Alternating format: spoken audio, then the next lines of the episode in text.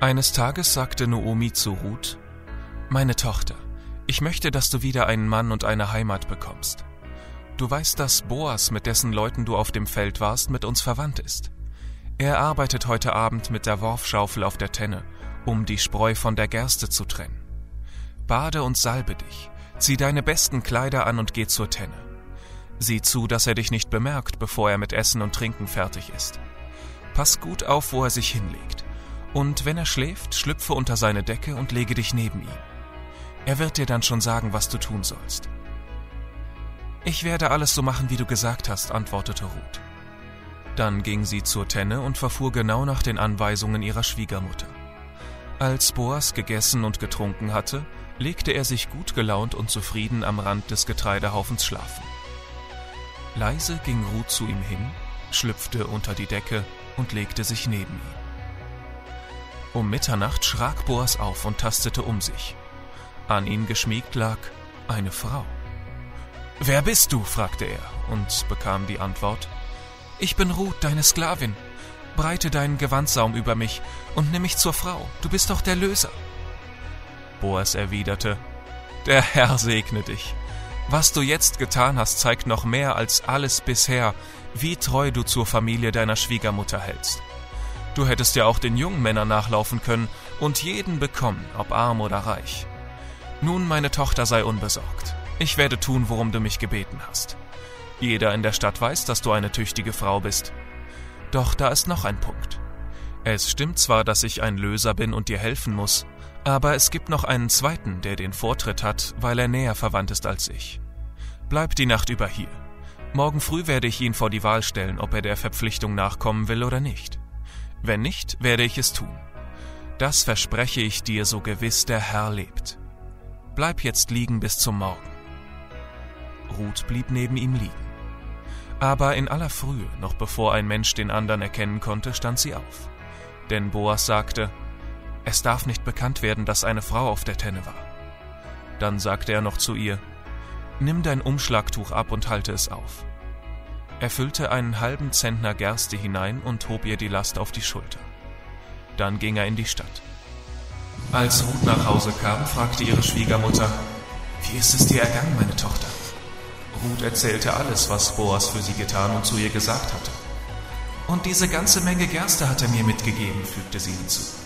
Er sagte, du darfst nicht mit leeren Händen zu deiner Schwiegermutter kommen. Noomi antwortete, Bleib nun hier, meine Tochter, und warte ab, wie die Sache ausgeht. Der Mann wird nicht ruhen, bis er sie noch heute geordnet hat. Wir sind im Buch Ruth und es ist eine spannende Geschichte mit einer ganz besonderen Situation, die wir heute betrachten werden, die einzigartig ist. Und zwar geht es um einen Heiratsantrag. Wer von euch hat schon mal einen Heiratsantrag gemacht? So. Wer hat schon mal einen bekommen? Okay. So, wie, wie, von den Frauen hat schon jemand einen Heiratsantrag gemacht? Eine. Zumindest die ich sehe. Schön.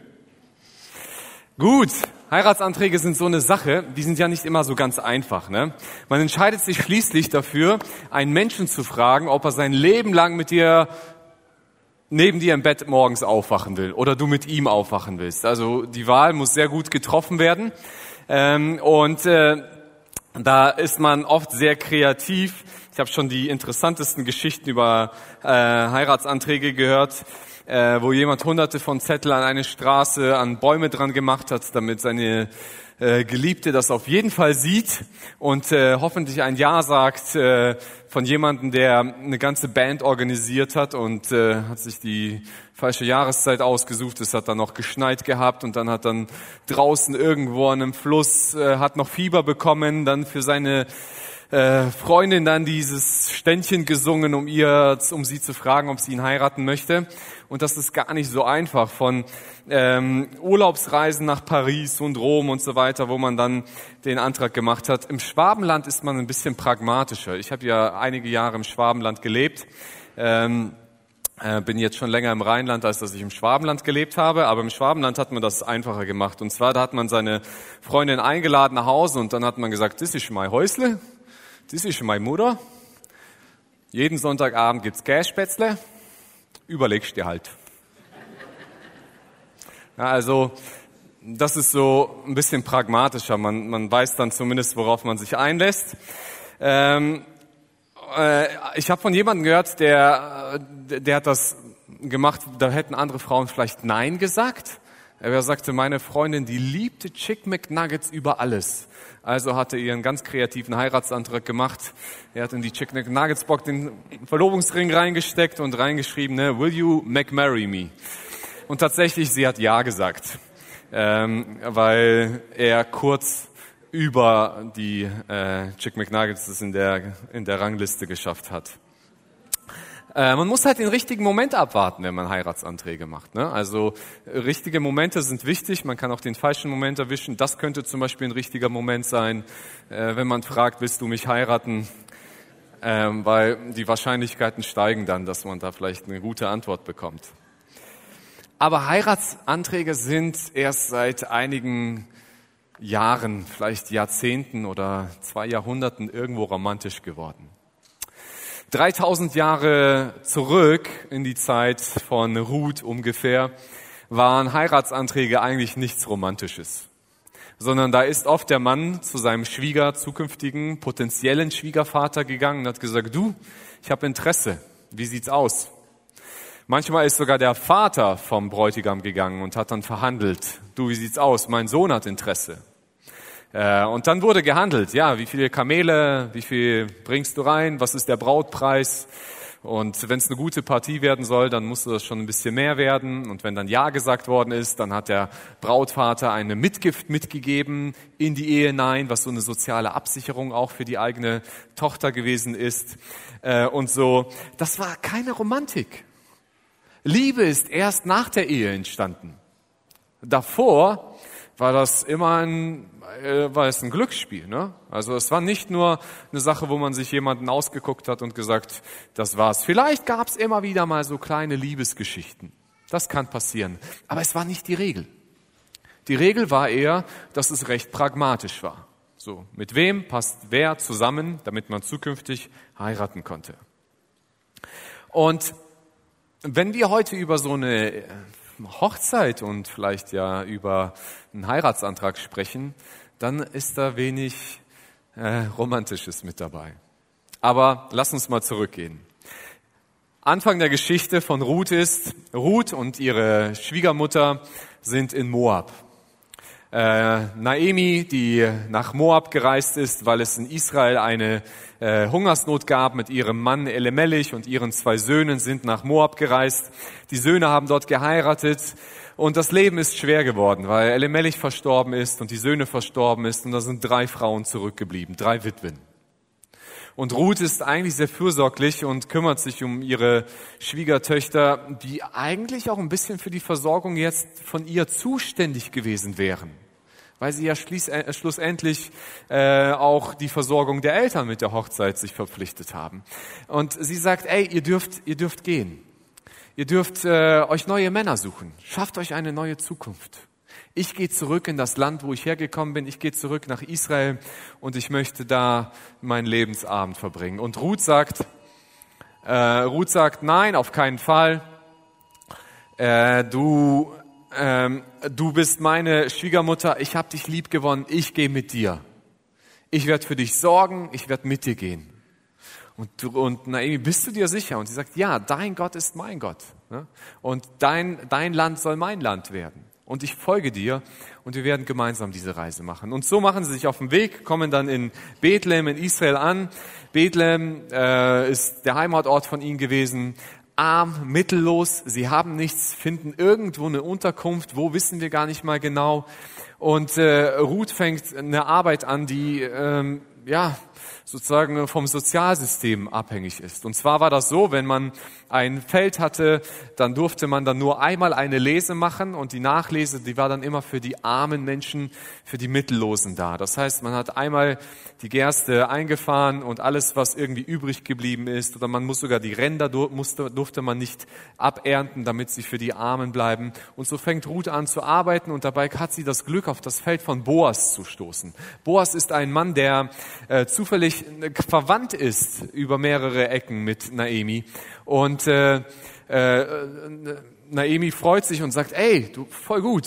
Wir haben da jemanden kennengelernt, der gehört zur weiteren Familie. Und Boas ist angetan von Ruth, weil er sieht, wie fürsorglich diese Frau ist. Wie sie sich um ihre Schwiegermutter kümmert, die zu alt ist, um selber aufs Feld zu gehen und Gerste einzusammeln. Und sie geht und sammelt und Boas sagt, komm, äh, halt dich zu meinen Schnittern, also zu meinen Mitarbeitern. Sammel direkt mit denen ein und nicht nur erst hinterher. Und sie kann eine äh, große Ernte mit einfahren, sie kann ihre Mutter versorgen, ihnen geht's gut und das ist richtig genial. Äh, das ist sehr fürsorglich. Und hier setzt unser Text ein. Und zwar geht es los mit, eines Tages sagt Naomi zu Ruth, meine Tochter, ich möchte, dass du wieder einen Mann und eine Heimat bekommst. Jetzt äh, taucht das vielleicht bei einem manchmal. Wieso sagst du Naemi, wenn da Naomi heißt? Je nachdem, welche Übersetzung man äh, benutzt, kann, können die Vokale unterschiedlich klingen. Und zwar hat das mit der hebräischen Sprache zu tun. Das Althebräisch hat keine Vokale gehabt, sondern nur Konsonanten. Und wir haben hier einmal das N, dann einen stillen Konsonanten und dann das M und je nachdem, wie man den stillen Konsonanten und die dazwischen mit Vokalen gefühlt hat, heißt es Naemi, Noemi oder äh, Noomi. Deswegen, ja, gebraucht mal der Heinrich das und ich das und vielleicht äh, wird Mike nächste Woche einen anderen Begriff für Naomi oder Naomi benutzen. Das mal so zum kleinen Verständnis.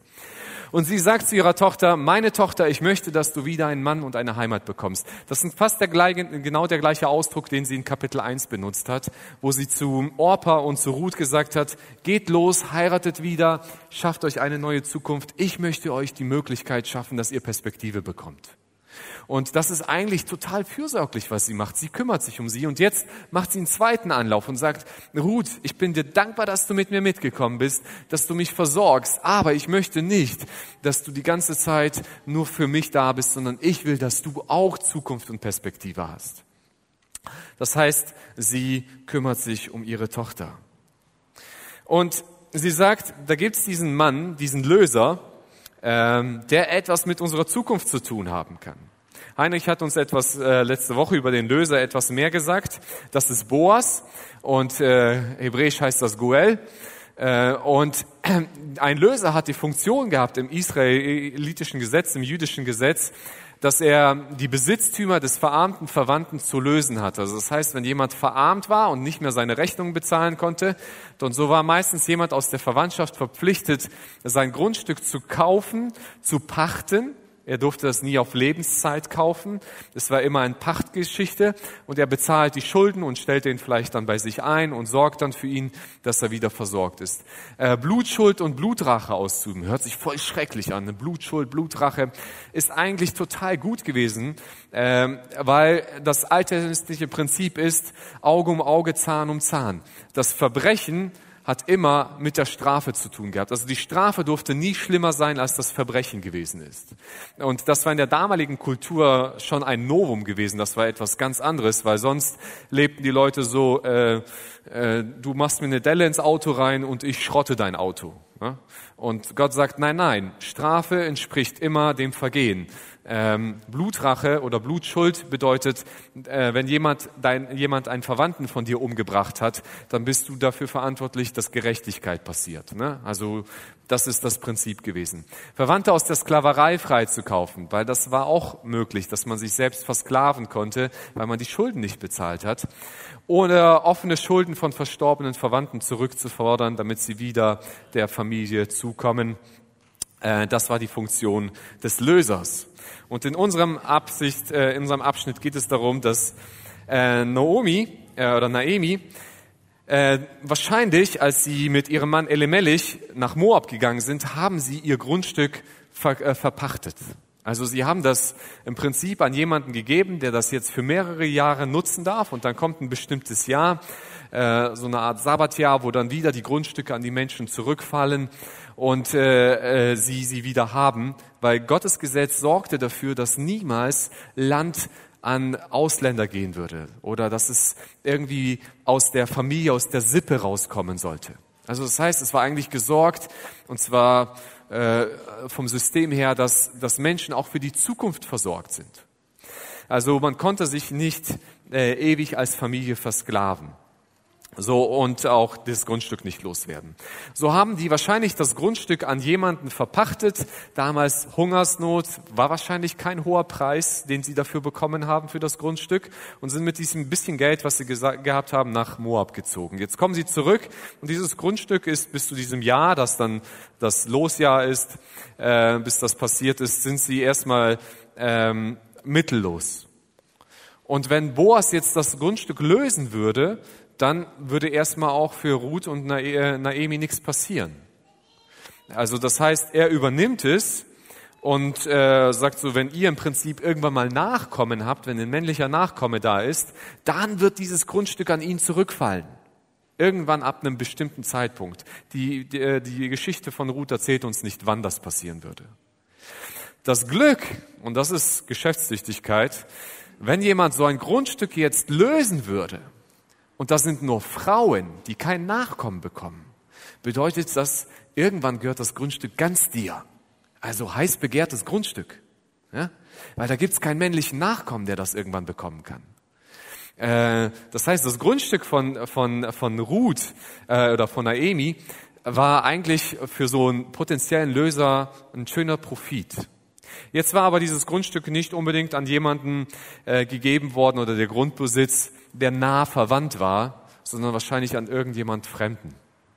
Und jetzt sagt Naemi, komm, lass uns das Boas vorschlagen, dass er das bekommt, aber mit einer kleinen Bedingung verknüpft. Und zwar gibt es noch ein Gesetz im alten Israel, das für Versorgung von Witwen sorgt. Und zwar nennt man das die Schwagerehe. Ich lese euch das mal vor aus dem fünften Buch Mose, Kapitel 25. Wenn zwei Brüder auf demselben Grund, Grundbesitz wohnen und einer von ihnen stirbt, ohne einen Sohn zu hinterlassen, dann soll seine Witwe keinen Mann außerhalb der Familie heiraten. Der Bruder des Verstorbenen hat die Pflicht, sie zur Frau zu nehmen. Der erste Sohn, den sie dann zur Welt bringt, gilt als Nachkomme des verstorbenen Bruders, damit dessen Name in Israel erhalten bleibt. Und hier haben wir ganz wichtig das Denken von Familie und Sippe. Das war ein riesenhoher Wert. Das ist für uns heute gar nicht mehr so wichtig. Aber in der damaligen Zeit ist die Familie, die Sippe, die Genealogie, das heißt der Stammbaum, etwas ganz Wichtiges. Das war etwas, was mit Würde, was mit Ehre gefüllt war. Und es geht darum, dass eben der Stammbaum einer Person nicht ausstirbt. Und wenn jemand keine Kinder bekommen hat und da ist die Frau noch da, dann, dann, dann muss dafür gesorgt werden, dass ihr Stammbaum weitergeführt wird und dass das Grundstück weiter in der Familie bleibt. Also war der Bruder dazu verpflichtet, die Frau zu heiraten. Das ist keine Hochzeit aus Liebe gewesen, sondern das war Gesetz. Dazu war man verpflichtet. Jetzt ist es aber so, dass es eigentlich nur ganz nahe Verwandte betroffen hat, eigentlich Brüder. Und diese Schwagerehe ist nicht Pflicht gewesen für Menschen, die ein bisschen weiter außerhalb der Familie gewesen waren. Aber dieses Prinzip konnte angewandt werden, äh, wenn, wenn es da jemanden gab, der sich dazu bereit erklärt hat, diese Schwagerehe auszuleben. Nun war Boas eben nicht so ein direkter Schwager von Ruth. Er war dazu nicht verpflichtet. Aber Naemi hatte einen Plan, um für ihre Tochter zu sorgen. Sie will Boas ihr, ihm das, die Lösung ihres Grundstücks vorschlagen, was für Boas wahrscheinlich attraktiv war, aber eben an die Bedingung geknüpft, dass Ruth ihm auch, äh, dass er Ruth heiraten würde. Also macht Ruth Naemi einen Vorschlag und sagt, geh und mach Boas einen Heiratsantrag mit dem Angebot, dass er unser Löser wird. Und das ist eine sehr gewagte Geschichte für unterschiedliche Parteien. Zum einen stellt euch das mal vor, Boas ist ein älterer Mann. Er ist nicht ein Jugendlicher, er ist nicht ein junger Mann. Er nennt Ruth seine Tochter. Das sagt kein 20-Jähriger zu einer 18-Jährigen. Also da gibt es einen großen Altersunterschied. Boas ist nicht jemand, den Ruth wirklich gut kannte. Im Sinne von, ach, ich kenne den schon von klein auf und wir haben so viele Feste gemeinsam gefeiert und wir saßen so viele Abende am Lagerfeuer und haben uns unterhalten. Nein, sie kennt ihn von paar Begegnungen auf dem Feld. Sie hat ihn erlebt als einen Mann, der sehr fürsorglich, der gutherzig ist, der offen ist, das stimmt, aber nicht wirklich viel sonst. Na, Naemi kannte Boas auch nicht besonders gut. Das ist irgendein entfernter Verwandter. Sie hat ihn seit zehn Jahren nicht mehr gesehen. Sie weiß gar nicht, wie er sich entwickelt hat als Mensch. Und wahrscheinlich ist sie ihm vielleicht nicht mal richtig begegnet. Und dann macht sie ihrer Schwiegertochter das Angebot, geh und mach diesem Mann einen Heiratsantrag, was damals kulturell ein Unding war. Frauen haben das einfach nicht gemacht. Das, das gab's nicht. Und mach es noch in einer Nacht- und Nebelaktion. Liefer dich diesem Mann aus, mitten in der Nacht, und mach ihm diesen Antrag. Jetzt mal an alle, die hier schon mal einen Heiratsantrag gestellt haben oder vor noch haben, noch einzustellen.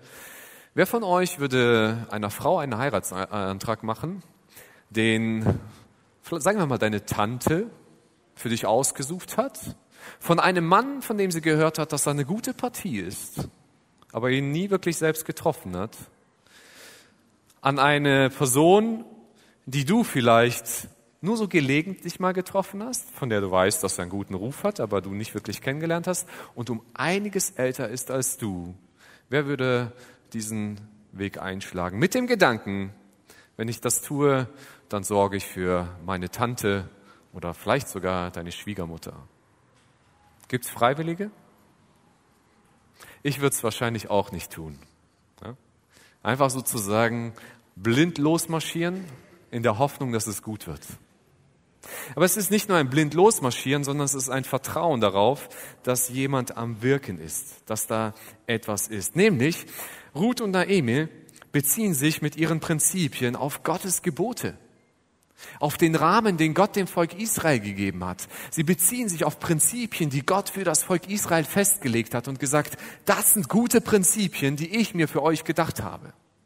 Das sind Ordnungen, die ich mich für euch überlegt habe. Lebt in diesen Ordnungen. Und sie beziehen sich auf das Prinzip des Lösers und auf das Prinzip der Schwagerehe. Und beide kommen aus dem Gesetz Gottes. Mit der Erwartung und der Haltung, dass Gott treu ist und zu seinem Bund steht. Dass Gott treu ist und zu den Zusagen, zu denen er gesagt hat, ist, wenn ihr euch nach meinen Geboten halten werdet, dann werde ich euch segnen. Ich werde dafür sorgen, dass es euch gut geht. Und das ist das Motiv, womit diese beiden Frauen dann handeln. Und dann kommt es eben zu diesem Moment. Ruth macht sich bereit, sie geht zur Tenne. Was ist die Tenne? Die Tenne war der Ort, äh, der oft von einer Stadt festgelegt worden ist, den man irgendwo präpariert, vorbereitet hat, wo man die Gerste oder den Weizen, wenn man die Ernte eingefahren hat, dann aus den, aus den Halmen bekommen hat. Man hat diese Gaben, diese Halmen dann irgendwo hingebracht und dann hat man die mit einem, äh, äh mit so einem Knüppel geschlagen, bis die, bis die Körner sich aus den Ähren gelöst haben. Dann hat man die Halme weggenommen, die konnte man groß packen, weggebracht und dann hat man diese Ähren mit der ganzen Spreu, also mit diesem ganzen Zeug Zeug, was man nicht essen möchte, da liegen gehabt. Und äh, diese, diese Tenne, die lag oft auf einem Hügel, wo es windig war. Und dann hat man mit einer Schaufel das hochgeworfen und der Wind hat diese Spreu weggeblasen und die schweren Körner sind runtergefallen. Das hat man einige Mal gemacht.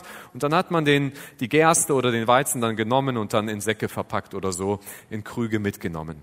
Und das war dieser Moment. Und das war ein toller Moment, weil man hat gesät, äh, man, man hat äh, den Acker bearbeitet, dann hat ist, ist die Ernte gewachsen, dann hat man die ganze Ernte eingefahren. Jetzt kommt der letzte Arbeitsschritt, weil dann ist die Ernte fertig. Und das hat man mit einem Fest verbunden. Und so waren dann die Männer bei dieser Arbeit. Boas war mit dabei äh, als, als äh, Herr über seine Mitarbeiter, als Chef. Und sie machen diese Arbeit fertig, sie feiern. Und Ruth ist irgendwo in der Nähe und guckt sich das von der Entfernung an. Und sie beobachtet, wo geht Boas schlafen weil gleich will sie sich zu ihm hinschleichen. Ja, ist nicht ungefährlich, so als Frau mitten in der Nacht irgendwo draußen unterwegs zu sein, wo primär nur Männer unterwegs sind. Und sie sie beobachtet und es wird spät, es wird dunkel und Boas geht schlafen und sie schleicht, schleicht sich leise zu ihm, da wo er liegt. Und dann heißt es, und dann kam sie leise, deckte sein Fußende auf und legte sich hin. So, was ist das für eine komische Geschichte? Also diese Frau, die geht dahin, legt sich zum Fußende dieses Mannes, den sie kaum kennt, deckt seine Füße auf und dann liegt sie da. Ich weiß nicht, was ihr durch den Kopf ging. Ich bin mir zu 100 Prozent sicher, die Frau hat kein Auge diese Nacht zugemacht. Ich weiß nicht, wie das war, so seine Füße da anzugucken, während sie da lag. Ähm, will ich mir auch gar nicht so sehr vorstellen. Aber es klingt für uns erst total eigenartig. Warum macht sie das? Aber es wird verständlich, wenn wir den nächsten Vers lesen. Und zwar heißt es, und es geschah um Mitternacht, da erschrak, und dieses Wort erschrak oder schrak kann übersetzt werden mit zittern, was hier viel besser angebracht ist und sinnvoller ist. Äh, der Mann, also Boas, auf und beugte sich vor, siehe, da lag eine Frau an seinem Fußende.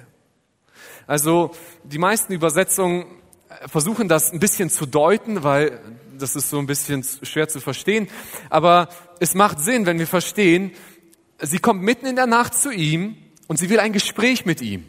Wie kriege ich den Mann wach, ohne dass ich ihm einen Schock verpasse? Ne? Also, ganz einfach, wovon wacht ihr nachts auf?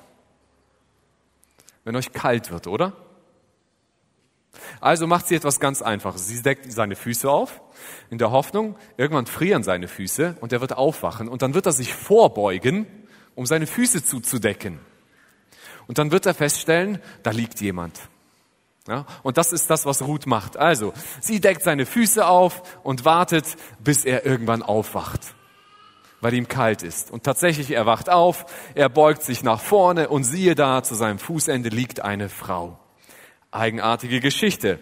Und er, wer bist du? Sie sagte, ich bin Ruth, deine Magd. So bereite den Saum deines Gewandes über deine Magd aus, denn du bist Löser. Und das klingt für uns sehr eigenartig. So. Klingt das so, als ob Ruth Boas gerade hier so ein zwielichtiges Angebot macht? So, willst du ein Schäferstündchen mit mir? Mach mal deine Decke hoch. So, lass uns mal die Nacht hier irgendwie miteinander verbringen. Ja, es kann den Eindruck erwecken und ich finde, manche Übersetzungen lassen auch diesen Eindruck erscheinen, aber darum geht es hier gar nicht. Denn wir müssen auf die Worte achten, was im Deutschen ein bisschen schwer ist zu verstehen.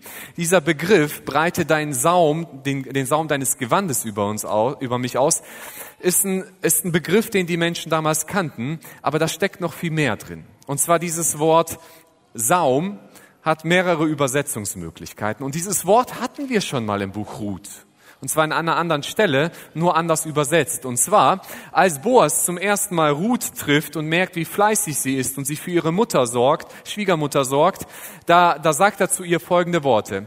Der Herr vergelte dir dein Tun und dein Lohn möge ein voller sein vor dem, von dem Herrn, dem Gott Israels, zu dem du gekommen bist, um unter seinen Flügeln Zuflucht zu suchen. Und dieses Wort Flügeln ist der Plural von diesem Wort. Saum. Also es kann auch mit Flügel übersetzt werden. Und das ist ganz interessant, was Ruth eigentlich macht. Für uns ein bisschen schwer zu verstehen. Wir haben auch viele Worte, die unter, im Kontext unterschiedlich genutzt werden können. Ne? Aber je nachdem, wenn der größere Kontext stimmt, wissen wir, was wir meinen. Was Ruth jetzt zu ihm sagt, ist, Boas, du hast mir mal gesagt, der Gott soll dich segnen. Gott soll dir Gutes tun. Er soll Gutes für dich machen. Äh, äh, du hast dich diesem Gott zugewandt und er soll deine Zuflucht sein. Und er sagt, so hast, Herr Boas, willst du meine Zuflucht sein? Willst du das Realität werden lassen, was du mir selber gewünscht hast? Willst du, dass mir das widerfährt, was du mir gewünscht hast, dass Gott mir widerfahren lässt? Und das ist auf einmal ganz spannend, oder? Das ist kein komisches Angebot, das Ruth an Boas macht, sondern das, was sie macht, ist, sie fordert ihn auf, ey, du hast ganz nett gesprochen zu mir und du hast auch Gutes getan, das weiß sie auch, aber wärst du so weit zu gehen, um mir eine Zukunft zu schaffen, eine Zuflucht zu geben? Dieser Begriff den Saum des Gewandes oder Zipfel kann man auch übersetzen, den Zipfel des Gewandes und jetzt müsst ihr verstehen, was das Gewand bedeutet. Die Menschen damals, äh, die, wenn sie auf Reise waren, die hatten nicht einen Schlafsack mit sich und so weiter, sondern die hatten ein Untergewand und sie hatten ein Obergewand. Und dieses Obergewand, das wurde als Decke benutzt, wenn sie unterwegs waren. Also das heißt, wenn sie spricht, den Saum deines Gewandes, dann ist das aktuell die Decke von Boas. Und sie sagt so, ich habe deine Füße aufgedeckt möchtest du mich jetzt zudecken? Und dieser Begriff den Saum über jemanden zu decken, ist sowas wie ein, wie ein Heiratsantrag. Ja? Ähm, wenn wir im Deutschen, wenn ein junger Mann zu einer Frau sagt, willst du mit mir gehen? Dann meint er nicht damit, so lass uns zum Bus gehen, sondern dann meint er damit, ey, willst du meine Freundin sein? Ja? Also, und so ein Begriff war das. In Hesekiel Kapitel 16, Vers 7 haben wir die Situation, eine bildliche Sprache, wie Gott beschreibt, wie er mit dem Volk Israel umgeht. Und Gott beschreibt sich da als Mann, der sehr fürsorglich ist, der sich um eine Frau kümmert, der sie, der sie versorgt und irgendwann heißt es, und er breitet seinen Saum des Gewandes über sie aus und er heiratet sie. Das ist der Begriff, der da drin steht. Der gleiche Begriff, den wir hier haben. Das heißt, Boas wusste ganz genau, was Ruth ihm gerade sagt. Und zwar, dass sie ihm einen Heiratsantrag macht. Und das ist tatsächlich einzigartig ein Stück weit. Und hier an alle Frauen, die vielleicht noch nicht verheiratet sind. Gut bricht alle Konventionen, weil sie eine Perspektive sieht, die gut ist. Und manchmal muss man nicht warten wenn man weiß, dass die Perspektive gut ist. Nur so als kleiner Wink mit dem Zaunfall. Und das entgegen aller kulturellen Gepflogenheiten. Manchmal verurteilen wir Menschen oder so, oh, die Frau hat gefragt, wie komisch ist das? Ruth hat sich das getraut, weil sie sagte, das ist Perspektive und das ist gut. Aber sie bewegte sich immer in dem Rahmen, den Gott gesetzt hat. Es gibt kein Gebot im Alten Testament, das sagt, nur Männer dürfen Frauen Anträge stellen. Und ja, sie traut sich mal aus dem kulturellen Rahmen rauszuspringen, um Gottes Rahmen gerecht zu werden. Und das ist mutig, sehr mutig, was sie da tut. Und sie geht so weit und sagt zu Boas, ey, ich mache dir einen Heiratsantrag, aber da ist eine Bedingung dran geknüpft. Und zwar die Bedingung, denn du bist Löser. Sie macht ihm das Angebot und sagt, willst du mich heiraten und zum Löser gleichzeitig des Grundstücks werden? Ruth wollte mehr von Boas. Sie wollte nicht nur persönliche Versorgung, weil hätte Boas Ruth geheiratet, dann wäre Ruth versorgt gewesen. Aber der Stammbaum von Naemi, von Elimelech, der wäre ausgestorben. Die Sippe hätte hier geendet, weil ab dem Moment wäre Ruth nur noch Boas seine Frau gewesen. Die Fürsorge für Naemi wäre gar nicht gewährleistet gewesen. Weil Boas wird dadurch nicht automatisch zum, äh, oder Naemi wird nicht automatisch Schwiegermutter von Boas, nur weil er Ruth geheiratet hat. Aber in Kombination von diesen zwei Dingen, von der Schwagerehe und dem Recht des Lösens von Grundstück, was man stellvertretend für die Familie macht, entsteht auf einmal eine ganz interessante Kombination. Und zwar, wenn Boas einwilligt und sagt, Ruth, ja, ich heirate dich und werde Löser des Grundstücks, dann passiert Folgendes, dass er sagt, ich übernehme die Verantwortung, die familiäre Verantwortung, einen Nachkommen für deine Sippe zu zeugen. Und das Kind, das daraus geboren wird, wird zukünftig, wenn das Grundstück zu Ende gelöst ist, wenn es, wenn, wenn der Moment gekommen ist, wo es an die Familie zurückfällt, wird er der Erbe sein und dem wird dieses Grundstück zustehen. Und die Geschichte von Naemi geht weiter, weil sie hat ein Nachkommen, einen Enkel, der weiter den Familienstammbaum tragen wird. Und das ist das, was Ruth für ihre Mutter tut, für ihre Schwiegermutter tut. Sie sorgt nicht nur für sich selbst, sondern sie sorgt auch für ihre Mutter. Also es ging Ruth um die Sicherstellung der Zukunft von Naemi, ihrer Familie und nicht nur um ihre persönliche Zukunft, aber auch um ihre eigene. Boas Antwort darauf ist, der sagt, gesegnet seist du vor dem Herrn, meine Tochter. Hier haben wir diesen Begriff, meine Tochter. Du hast deine letzte Treue schöner erwiesen als die erste, indem du nicht den jungen Männern nachgelaufen bist, sei es geringe oder reiche. Und er sagt hier, Gott segne dich. Und dann benutzt er hier einen ganz interessanten Begriff, den wir schon mal hatten, nämlich den Begriff Chesed, was hier als Treue übersetzt wird. Und dieser Begriff, den hat uns Sascha und Heinrich schon letztes Mal mitgenommen. Chesed bedeutet so viel wie äh, Bundestreue oder Liebe da drin oder Treue, Loyalität, Großzügigkeit, fortwährende Hingabe und zwar in Bezug auf Gott und Menschen. Nicht nur auf Gott hin, das ist sowohl Gottes Perspektive auf den Menschen, Gottes Bundestreu auf den Menschen. Er bringt das all denen, die dem Bund treu sind, entgegen und er fordert heraus und sagt, lebt genauso in dieser Treue. Und jetzt guckt Boas diese Frau an, die, die so viel Mut hatte, mitten in der Nacht sich auf, in eine Männerdomäne zu begeben. Ne? Auf, dem, auf der Tenne sind gerade aktuell fast nur Männer, die da am Arbeiten sind. Sich da hinzuschleichen zu diesem Mann gegen alle gesellschaftlichen Pflichten zu, zu verstoßen, ihm einen Heiratsantrag zu machen und dabei noch zu verhandeln.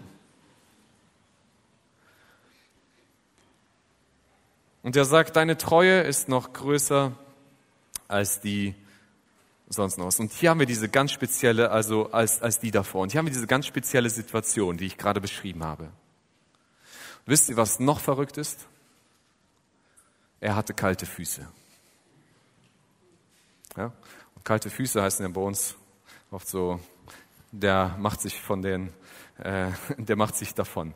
Also, sie traut sich auf ihn zuzugehen und sagt, das, das, das, das schlage ich dir vor.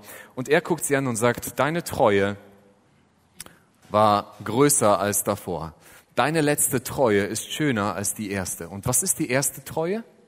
Die erste Treue ist, wo er ihr das erste Mal begegnet ist und festgestellt, boah, du bist so eine mutige Frau. Du hast, du hast die Möglichkeit gehabt, in Moab zu bleiben, bei deiner Familie zu bleiben. Du hättest da irgendwo eine Absicherung gehabt, eine soziale Absicherung gehabt. Und du hast den Mut gehabt, mit deiner Schwiegermutter in ein Land zu reisen, das du nicht kennst. Du hast den Glauben an deine Götter aufgegeben und hast dich dem Glauben des, des, des jüdischen Gottes zugewandt, der dir eine neue Perspektive geben kann. Du hast gewusst, dass Naemi hier nichts hat, weil das Grundstück, das sie hatte, das haben die verpachtet, das gehört ihnen gar nicht. Das heißt, du bist bereit, Sozialhilfeempfängerin zu werden. Mit der Perspektive vielleicht gar nicht zu heiraten, weil du eine moabitische Frau bist, die nichts zu bieten hat. Da gibt's keine Mitgift, wenn dich jemand heiratet. Und er sagt, und trotzdem bist du mit deiner Schwiegermutter mitgegangen, mit Naomi. Und er sagt, das ist Chesed. Das ist Liebe, das ist Treue. Aber deine zweite Treue, die ist noch größer. Und die zweite Treue ist, dass du bereit bist, für deine Familie, für deine Schwiegermutter, jemanden zu heiraten, um für sie zu sorgen und dafür zu sorgen, dass der Familienstammbaum nicht aufhört. Du hättest es anders machen können, sagt er zu ihr. Du hättest als junge Frau, und wahrscheinlich war Ruth nicht unattraktiv, er sagt, du hättest Männer nachlaufen können, egal ob geringen oder reichen. Du hättest dir einen armen Kerl selbst heiraten können, der für dich gesorgt hätte. Aber den hättest du dir aussuchen können. Du hättest ja auch dich als Geliebte für einen Reichen hingeben können. Ja, vielleicht wärst du dann nicht unbedingt äh, wohl angesehen, aber du wärst zumindest mal wirtschaftlich versorgt gewesen. Und gesagt, beides hast du nicht getan. Du bist nicht irgendjemanden hinterhergelaufen, sondern Boas ist sich auch seines Altersunterschieds bewusst und sagt, du hast dieses Angebot gemacht, mich zu heiraten und für deine Familie zu sorgen. Und das ist Treue. Und das imponiert ihm. Das imponiert ihm, weil er sieht, was der Charakter dieser Frau ist. Und so sagt er dann auch, und nun, meine Tochter, fürchte dich nicht. Alles, was du, alles, was du sagst, werde ich für dich tun.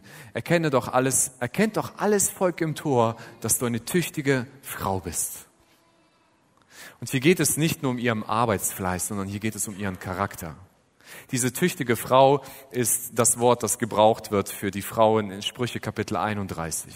So die perfekte Frau, das, was jede Hausfrau Angst hat zu lesen, weil der Anspruch so hoch da gesetzt ist, wo man merkt, dem werde ich niemals gerecht.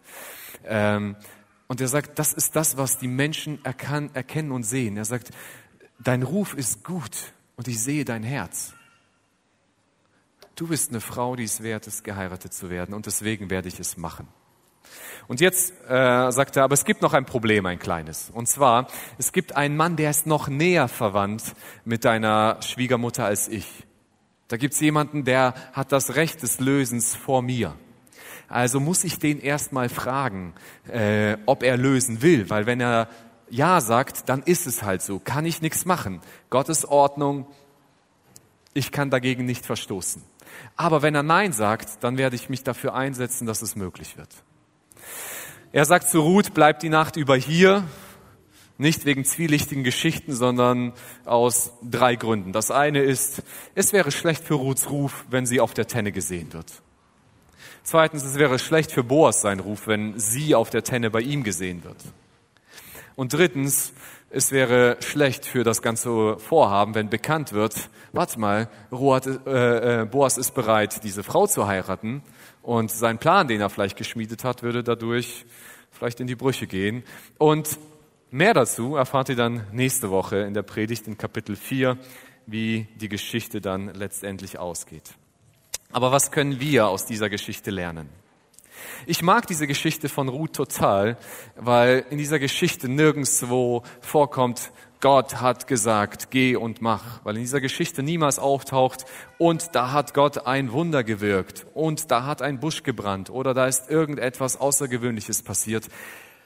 Einfach profan, ganz einfach im Sinne von Menschen treffen gute Entscheidungen und großartige Dinge passieren. Wir brauchen keine Zeichen von Gott, um das Richtige zu tun. Das ist das, was die Geschichte uns lehrt, mich lehrt. Tatsächlich glaube ich, und mir geht es so, und ich habe das einige Mal in meinem Leben schon gemacht, und ich habe es bei einigen Christen auch schon gesehen, wir wünschen uns gerne so in unserem Leben mehr brennende Büsche, wir wünschen uns gerne äh, Zeichen, wie Simson hatte, richtige Kraft, um Bäume auszureichen und um zu wissen, was wir tun sollen. Wir wünschen uns wie Gideon irgendein nasses oder ein trockenes Fell, was Gott für ein Wunder wirkt. Wir wünschen uns ähm, vielleicht wie Saul, der eine Prophetie bekommt und, und auf einmal die Esel trifft, die er gesucht hat und der Prophet ihm gesagt hat, wann das passieren wird. Wir wünschen uns vielleicht andere Zeichen und Wunder, die uns in unserem Leben passieren würden, damit wir wissen, was wir jetzt aktuell zu tun haben. Aber tatsächlich sind das Ausnahmen, die wir in der Bibel finden. In der Regel passiert das, was in der Geschichte von Ruth passiert. Gott hat etwas vorgegeben und seinen Willen offenbart und unsere Herausforderung ist, in seinem Willen zu wandeln. Und wie wandeln wir in diesem Willen? Das ist immer so die Frage, ja, ich weiß nicht, was das Richtige ist. Gerade in unserer heutigen Zeit und Kultur, wo die Bibel nichts zu Dingen sagt. Die Bibel sagt nichts zu Netflix, sie sagt nichts zum, zu, äh, zu Smartphones, sie sagt nichts zu Autos, sie sagt äh, zu vielen Dingen nichts. Was ist das Richtige, was ich tun soll? Was ist Gottes Wille? Und da gibt es ein einfaches Prinzip, das ich, das ich in meinem Leben kenne und das ich in der Bibel auch vorfinde. Und ich glaube, dass, dass man recht entdecken kann. Und zwar, wenn wir jemanden lieben, dann sind wir daran interessiert, den anderen zu kennen. Wenn, wenn ich jemanden liebe, dann möchte ich gerne wissen, was er mag oder was er nicht mag, wofür sein Herz schlägt und was, wie es ihm geht. Also meine Frau zu lieben bedeutet, meine Frau zu kennen. Es bedeutet, dass ich weiß, was sie mag und was sie nicht mag. Und ich weiß, wie ich sie verletzen kann, und zwar mit ganz einfachen Worten und es nicht zu tun. Und ich weiß, wie ich ihr eine Freude machen kann und auch manchmal nur mit wenigen Worten und ich kann mich dafür entscheiden, es zu tun. Wenn wir wissen wollen, was Gottes Wille für unser Leben ist, dann ist das immer mit einer Liebesbeziehung, mit einer Chesed-Beziehung zu tun. Mit einer Bundestreue, mit der Entscheidung, den anderen zu kennen. Und Naomi, äh, Naemi und Ruth kennen diesen Gott. Sie berufen sich auf Prinzipien dieses, dieses Gottes. Und aufgrund diesen Prinzipien handeln sie und entscheiden sich dafür. Und das ist das, was uns diese Geschichte lehrt. Aber so eine Beziehung mit Gott ist keine einseitige Beziehung. Es ist nicht nur, dass Naemi und Ruth alles machen, was Gott möchte und es alles dann nur, äh, äh, dass ihr Teil bei ihnen liegt, sondern eine Liebesbeziehung ist immer eine wechselseitige Beziehung. Das ist das Schöne. Wenn Gott uns einlädt, dass wir ihn lieben sollen von unserem ganzen Herzen, dann hat er davor schon gesagt, ich liebe dich aber zuerst und ich lasse mich auf dich ein. Ich mag den Text aus dem Jakobusbrief. Jakobus, der Halbbruder von Jesus, der einige Zeit nach Jesus diesen Brief an die Gemeinde geschrieben hat, schreibt folgende Worte. Ordnet euch also Gott unter. Das ist ein anderer Begriff von Lebt im Rahmen, den Gott euch gesetzt hat. Kennt diesen Rahmen, den Gott euch gesetzt hat. Liebt Gott. Das ist das, was dieser Begriff meint. Sich für den anderen hinzugeben, das Wohl des anderen zu suchen. Dem Teufel aber leistet Widerstand, dann flieht er vor euch. Er sagt ganz einfach, wenn ihr euch vom Bösen fernhaltet, er hat was Gutes. Das Böse hält sich von euch fern. Wenn ihr aber mit dem Feuer spielt, müsst ihr euch nicht wundern, wenn ihr euch verbrennt. Und er sagt, haltet Abstand davon. Und jetzt kommt das Schöne. Er sagt, sucht Gottes Nähe, dann kommt er euch nah. Manchmal fühlt sich das Leben von uns an von Gott, ich laufe dir immer her, ich laufe dir immer hinterher und Gott läuft weg. Gott sagt, nein. Sobald du einen Schritt auf mich zugehst, sei dir sicher, ich bin davor schon einen Schritt auf dich zugegangen. Ich gehe immer auf dich zu. Unsere Beziehung ist eine Wechselwirkung. Wenn du treu bist von dem, was ich dir gesagt habe, sei dir sicher, ich werde treu sein. Und das ist das, was Naomi und Ruth antreibt. Sie, sie warten auf diesen Segen Gottes. Sie warten darauf, dass, dass etwas passieren wird. Wie es ausgeht, hatten die keine Ahnung, aber sie haben es einfach mal getraut und gesagt so, ich verlasse mich darauf. Die Verheißung, die Gott gegeben hat, auf sie sich zu berufen. Ich komme nochmal zu diesem, zu diesem Aspekt, wie wir oft nach dem Willen Gottes suchen. Wir suchen den oft auf zweierlei Art und Weisen. Und das beides gibt's in der Bibel. Einmal der Wille Gottes ist manchmal so, ich habe viele Optionen, das sind diese Punkte hier, aber ich will wissen, welche von diesen Optionen die absolut richtige ist. Ja? Was habe ich ganz genau zu tun? Und ich suche nach dieser einen Option, weil ich Angst habe, eine dieser Optionen könnte vielleicht nicht ganz richtig oder falsch oder sonst noch wie sein. Äh, und das ist so dieses Prinzip von, äh, sag ich mal, dem brennenden Busch tatsächlich kann ich euch sagen, wenn Gott für dich nur eine einzige Option zur Verfügung hat für etwas und du aufrichtig nach Gottes Willen suchst, wird er für dich auch einen Busch anzünden.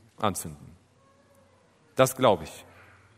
Wenn er explizit will, dass diese eine Sache ganz genauso passieren soll, dann wird er dafür sorgen, dass du irgendwas bekommst, um diese Sicherheit zu haben.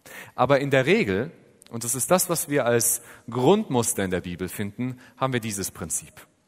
Gott setzt uns einen Rahmen und sagt, in diesem Rahmen hast du Optionen. Und in diesen Optionen darfst du dich bewegen. Das ist mein Wille für dich.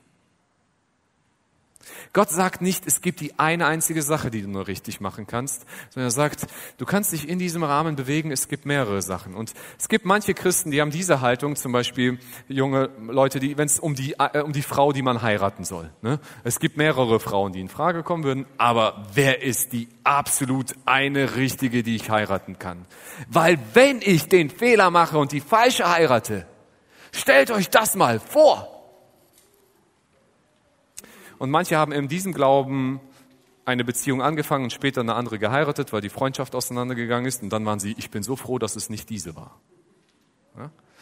Weil ich bin davon überzeugt zum Beispiel, dass Gott sagt, ich habe nicht die eine Frau für dich ausgesucht, sondern ich habe einen Rahmen gesetzt, wie diese Frau sollte moralisch gut leben, guckt, dass sie Jesus liebt, dass sie Jesus nachfolgt.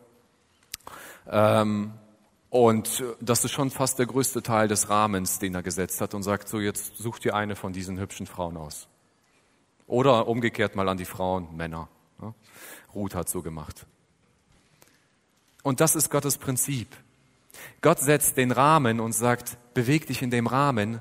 Und wenn du das mit Aufrichtigkeit tust, weil du mir treu sein willst, dann werde ich auch treu sein. Und ich werde dich segnen. Und das will ich uns mitgeben. Ruth und Naemi haben sich in diesem Rahmen bewegt. Sie haben angeguckt, welche Möglichkeiten stehen uns zur Verfügung. Und sie haben diese Möglichkeiten genutzt. Eine davon war, wie Ruth geht Ehren sammeln. Sie geht nicht stehlen, sie geht nicht in, auf den Strich, um, um Geld zu verdienen, sondern sie macht das, was zwar gesellschaftlich Sozialhilfeempfänger ist und dazu sehen dich noch alle Menschen dabei, wie du Sozialhilfeempfänger bist. Aber so ist es halt. Aber es versorgt uns. Okay, dann machen wir das.